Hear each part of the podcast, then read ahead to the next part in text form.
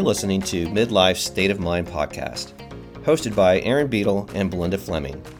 Two gals who dish on all the challenges and opportunities that come with this middle section of your life. Each episode, you'll find yourself going between laughter and tears as they cover all the topics you need to know about midlife.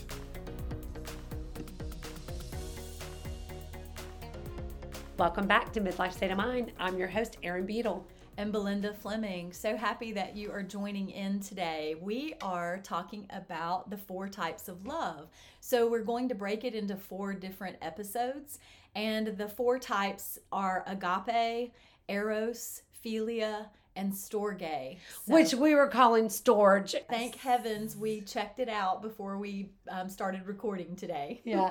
well, quick story, you guys. Belinda and I, you know, we're both yoga teachers. And I can remember when we went through our teacher training and we were learning, you learn Sanskrit, which is an ancient language. And I took a actual deep dive into Sanskrit for a couple of weekend trainings when I was doing my advanced teacher trainings. And the gentleman that taught the class, he is a Vedic chanter, he is a Sanskrit master. And so when every word that I was saying, I was saying wrong, and Nikolai is his name, and he'd say, like, that's not how you pronounce it. I'm like, listen, this is Southern Sanskrit. so this is Southern Greek also. Yeah. And we, one of the things Belinda and I were talking about is that how interesting it is to us that the English language has one word for love, and the Greeks and even other languages have lots of words for love. It's kind of We- we are- interesting. We are, not as descriptive uh, in our English language as other languages are in lots of things. Even Sanskrit, there are so many words in Sanskrit that we don't have an English version of, right? Just an approximation. Yeah, so it's really interesting. And then, weren't you also saying that the Eskimos have num a, a number of words For snow. Yeah, we have the word snow. And they have words for like hard snow or soft snow or icy snow or this kind of snow. Um, i wonder if they have one for ones that dogs have tinkled in yellow snow. Don't eat the yellow snow right? Well so agapes. Tell me what what does that translate from greek So, agape love has been called the highest level of love known to humanity. It is one of the four different ones which we just mentioned, and it can take a lifetime to learn how to agape someone. typically i think what most people know it as is it does have that christian context it appeared in the new testament and i did a little bit of research on it that it actually started the greek writers at the time of plato used forms of that word to denote love for a spouse or your family or even affection for a particular activity so it, it dates back Thousands of years. yeah, ago. it's also it's been used in some ancient manuscripts, but it was really quite um, used extensively in the Koine Greek translation of the Hebrew Bible. So I thought that was kind of interesting. So, for me personally, I think of agape love from when I was a child in vacation Bible school and learning the Bible verses and Sunday school and all of those kinds of things. And even when you go to religious ceremonies, weddings, and things, 1 Corinthians 13 4 through 6 love is patient, love is kind, it does not envy, it does not boast, it is not proud. It does not dishonor others. It is not self seeking. It is not easily angered. It keeps no record of wrongs. So, as I said earlier, it may take a lifetime to learn how to love this kind of way, right? Yeah, definitely. So, agape really boils down to this idea of unconditional love, and it's this universal love for all beings. And it's it can be hard to do. You know, in yoga, we talk about a metta meditation. Yes. And I love to practice this with my students. And you start out, you and I both know it, and we, we've done it multiple times. I've done it as a personal meditation, and I've done it in group settings as meditation. And it's this idea of wanting loving kindness and that agape love for yourself. For your family, for people that are easy for you to love, that you Right. already have a loving relationship with, and then to take that metta blessing to maybe someone whom is difficult to love that's still in your life, right? But the other piece of that is taking it out into the world to people, strangers, even people that you haven't even come in contact with, and just wishing that loving kindness, metta blessing on all people. The most difficult one is when we have an estranged relationship or we have a very difficult relationship with someone and it doesn't have to be within your family, it could be at work, it could be a lot of different scenarios, but that's actually where we need to do more of the work of living that agape love. Because I think what we often think of is if somebody's worthy of love or not, if they're worthy of our love, mm-hmm. because that it's because they're an easy person to love. And especially I know just even with your own children, which we're going to talk about the story I love, but you know, sometimes your kids are easier to love than or I always say easier to like, I guess. You always love them unconditionally, but there is times that you like them better than others, but you always love them. And that is where the real work comes in is that somebody that is difficult, can you be or that has differing beliefs than you, comes from a different part of the world than you, that we have so many biases and our just our humanness. Mm-hmm. And so mm-hmm. the work for agape is this lifelong effort to love people unconditionally and not make it transactional. So we love them even if they don't reciprocate the love, even if they don't quote unquote deserve the love, which is hard, I think. And that is why I think that most people probably will have a hard time even achieving that lo- level of love, don't you think? Because I think we're so hardwired to love based on worthiness well, what's interesting is that it is spoken in the Bible over 200 times and is. Oh, agape is. Yeah. It, it appears 200 times in the Bible. Mm-hmm. I mm-hmm. didn't know that. That's but interesting. It, but it is a Greek word and it's a it, this is a love of choice not out of attraction or obligation so isn't that interesting because obligation might be that it's a family member so there's mm-hmm. this obligation to love when we go to the episode where we're going to talk about the eros love that is romantic so that's an out of attraction mm-hmm. agape isn't either of those things agape is jesus christ died on the cross for our sins you right. know so an example is of agape love is what jesus christ Christ displayed on the cross for us when he took our place for all of our sins. And when you study the Greek word love, it is supposed to be this agape love is the highest expression of love, purest, selfless, unconditional. And it's so hard to aspire to that. It is. What I typically aspire to is the idea of, and it, it kind of goes hand in hand, is compassion. Mm-hmm. So I try to think sometimes, even if I can't love someone, can I have compassion and empathy? Yes, and and so then it is a form of love. I think it's a it's a kind of agape because it's like I'm able to see past the circumstances, and I'm tr- certainly not holding myself up to like the pinnacle of oh I just play agape love because they all heard last week's episode where I with the girl in the gym. But um, if you didn't listen to the episode on Don't Be a Karen, you should. But is that basically putting myself maybe in somebody else's shoes and letting myself see from their point of view, even if it's different than mine, and then recognizing at the end of the day when we talk about we're all basically, if we strip away that I'm Erin, a yoga teacher, a mother, a student, I'm a mother, we're all essentially, if we strip away all of these things that we say that we are, we all are the same if at the end of the day right? I we mean, have a soul. We have right. we have a life force within us that is the same. It's really kind of if you think about it and i would in yoga classes basically say that if you can just think of that person as a soul and not as you know a homeless person or as a ceo of a company you know at the end of the day if you strip all of that away it's all the same which is so it's so wild if you think about it isn't it? And our humanness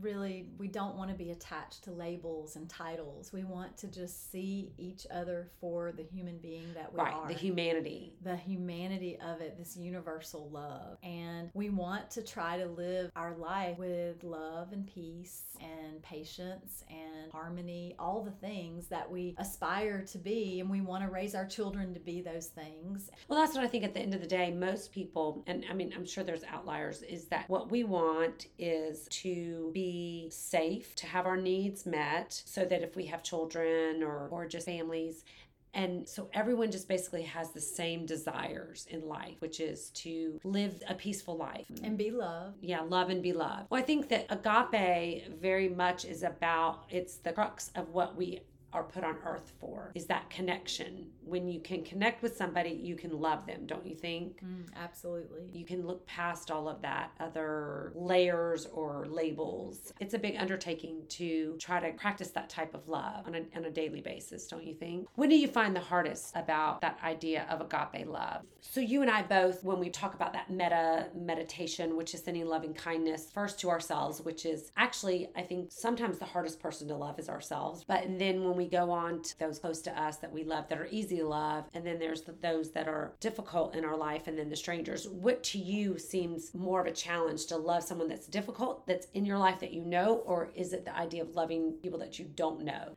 I think it's more difficult to love the unlikable. It's difficult for us to love the unlikable parts of ourselves. And then it's equally difficult to love the unlikable parts of others. And so then that's where we we cloud this this feeling of agape is unconditional. So what happens is in our human nature, we are judgmental. We we label things as good or bad, and we and, put conditions on. It. Yes, so I've already ruined the whole premise of what agape is by saying it's hard for me to love the unlikable thing. So right, so that shows you how this is a lifelong adventure. Oftentimes, I think the things that we don't love in other people are the things that maybe we find unlovable, are the things that we don't like about ourselves. It's we talk this about this a lot between you and I in different conversations about the mirror. When someone it's highlighting the things that bug us the most about people or that we find the most unlovable are like because they're our own little quirks inadequacies. or inadequacies, and we're just like, ah, why does that bug me so much? And it's like, wait, I do that well, it's because we've talked about before on multiple occasions that when we when we criticize someone, should we hold the mirror up to ourselves first because whatever it is we're being critical about that other person is probably something that might we might be dealing with within our own self. So agape love is is something for all of us to aspire to, to to have harmony in this world and live a happier more fulfilling life and it is ultimately, you know, this ideal, but it is achievable. And there are moments where we aren't going to get it just right, but it doesn't mean we don't quit striving for that. And we talk about undeserving love. Who's to say who's deserving and who's not? That so. is true definitely want to get it right, don't you? Absolutely. And I think it's the most important piece that we show up with an open heart. And in yoga, we talk about the fourth chakra, the heart chakra, and this mm-hmm. energy, these wheels of energy that are always within us. And when there's a blockage there, then there's probably deep down within you, there's some anger or some sadness or depression or anxiety. There's all these things that aren't allowing us to find the balance of this open flowing of the of the love. And so the heart chakra is really important. It's the bridge to the lower chakras. We're talking about foundational needs our right. desire. Safety yes. our feeling of safety and and all the things like our ego that you know our the good part of the ego that that drives you to right. be successful and confident and all of those and things. it, and it determines how you show up in the world. Yes. And so then when you take the the fourth chakra of the heart that's bridging the lower which we've just discussed to the higher this this idea that we are divine and we are mm-hmm. divine by nature love is our is we embody it's love. our birthright. It is. Like we we are born into this world of love. We will never not be connected to this embodied love that's within us the divinity that's within us. And so we have to clearly have these kind of conversations where we talk about wow why is it hard to love myself at certain times? Why is it hard for me to love others? We we want to operate in space with people that we can share and talk about our deepest feelings where we feel inadequacies where we desire love what experiences we've had growing up, maybe experiences we, we have right now in our midlife state. Where are these blockages? Where are some mm-hmm. things that are keeping us from having and living out this experience of an agape type of love?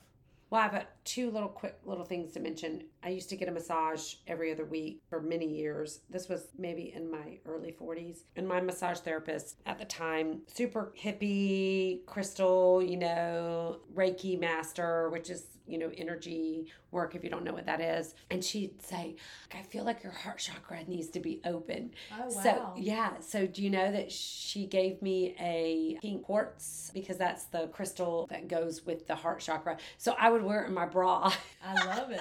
I love it. so I was like, all right, I'm going to open my heart chakra. Well, what's interesting is you did have some heart issues throughout your Yes. life, and it's a real issue even in midlife. Like it's something that you're always managing. So maybe it was because she was able to read your energy, and and she probably didn't even know your medical history. So it didn't have to be an emotional issue. It could have been something a physical issue. Yes. Um, but but when we think of this idea of blockages, blockages can be emotional. They can be spiritual. yes. They can be or physiological. Yes. So there's many, many things that could be a reason for us to have some blockage around the heart itself. Yeah, and that was actually right before I had a bunch of heart issues and ended up with a pacemaker. So she must have been picking up on something. Well, and that is the other thing is that I was going to say I had then I had a friend who was also a bit woo woo, like you know we are, and and she told me she could basically she could open up my heart chakra for me, and I was like, uh uh I have a boundary, I have a force field up. I'm like nobody's messing with my energy that I don't if I don't want them to. Right. But you know, that's one of the things I think that I have found, and maybe other listeners have found that are in midlife. Once some, there's something very freeing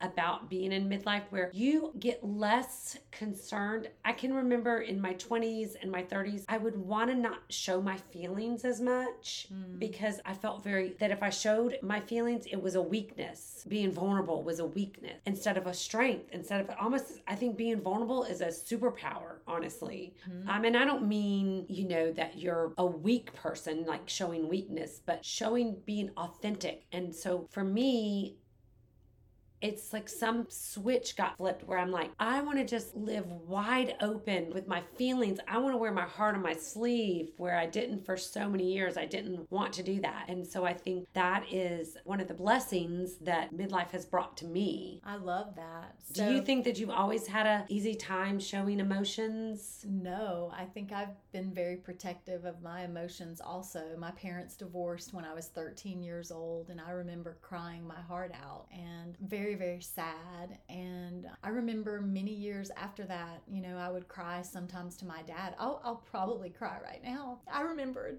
You know, just really missing my dad and wishing that my family could be together. Yeah, and it was really hard. And I love really deeply and really passionately, and I don't get over a loss like that. And, you know, in my own relationships, I love very fiercely and deeply. And even if, you know, someone does something to me that, that's hurtful, I tend to forgive easily and I really mm-hmm. try to to patch things up and so I, I find that in my own circle of intimate relationships that i am more forgiving and loving in those kind of relationships because I know as a child, you know, to watch my parents divorce and the loss that I experienced, I didn't want to go through that again. And but agape love doesn't come to us naturally. It it doesn't. It's something we have to say, We have to strive for, I think. this is this is the right way to love and live in this world and it's how I want to operate and I do believe that I do show more emotion now than I've ever have in my life and I try to forgive and I try to learn from my mistakes and and I really I really do want peace and harmony and love like that I'm Mhm. not just saying that like I really want that in my life